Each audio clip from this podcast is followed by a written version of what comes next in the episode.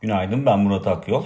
Dün yurt içinde enflasyon rakamı açıklandı ve e, aylık bazda %7.25'lik bir artış gördük enflasyonda. Böylece yıllık bazda rakam %69.97 seviyesine yükselmiş oldu. Aslında çok büyük bir sürpriz olduğunu söyleyemeyiz bu yüksek rakamı. Çünkü önceki günkü paylaşımımızda da dikkat çektiğimiz gibi e, Merkez Bankası'nın enflasyon raporunu e, dikkate aldığımızda orada tahmin patikasına baktığımızda e, Nisan ayı için yaklaşık olarak %70'e yakın bir e, enflasyon yıllık bazda öngörülüyordu. Yani bu da aylık bazda %6'lık 7'lik bir artış anlamına geliyordu. Dolayısıyla o beklentiye paralel bir yükseliş olduğu için piyasaları çok fazla şaşırtan bir enflasyon rakamı olduğunu söylemek zor. Ama tabii ki bu yüksek enflasyon rakamı TL açısından risk yaratan bir durum. TL üzerindeki baskıyı arttıran bir durum. Ama diğer taraftan baktığımızda ise e, alternatif getiri arayışı nedeniyle e, yüksek enflasyonun hisse senetlerine yönelimi yurt içinde tetikleyebilecek bir gelişme olarak çalışacağını da düşünüyoruz.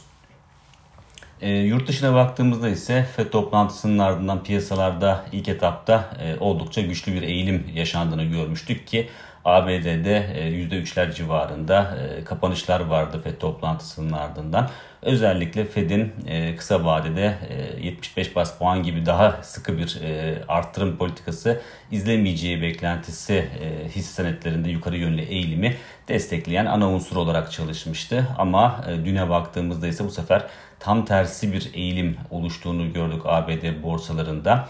E, bunun nedeni de daha çok faizlerdeki yükseliş. Faizler neden yükseliyor? E, her ne kadar FED e, önümüzdeki aylarda 75 bas puanlık artırım ihtimalinin e, son derece düşük olduğuna dikkat çekse de hatta bu yönde ihtimallerin e, tartışılmadığına dikkat çekse de e, piyasaların beklentisi daha sıkı bir para politikası izlenebileceği yönünde ki 75 bas puanlık artırım ihtimalinin de giderek daha fazla fiyatlanmaya başladığını, bunun da hisse senetleri üzerinde belirgin şekilde baskı oluşturduğunu görüyoruz. E, bugüne dönecek olursak bugün Amerika'da istihdam rakamları açıklanacak. Nisan ayı istihdam rakamları e, güçlü rakamlar oluşması durumunda zaten piyasalar e, daha sıkı bir para politikasından endişe ettiği için güçlü rakamlar Fed'i gerçekten de 75 bas puanlık artırma yöneltebilir endişeleri ortaya çıkabileceği için bu böyle bir senaryo altında hisse senetleri üzerindeki baskının artış göstermesi ve risk iştahının küresel ölçekte daralması çok büyük bir sürpriz olmayacaktır. Bir sonraki podcast'te görüşmek üzere.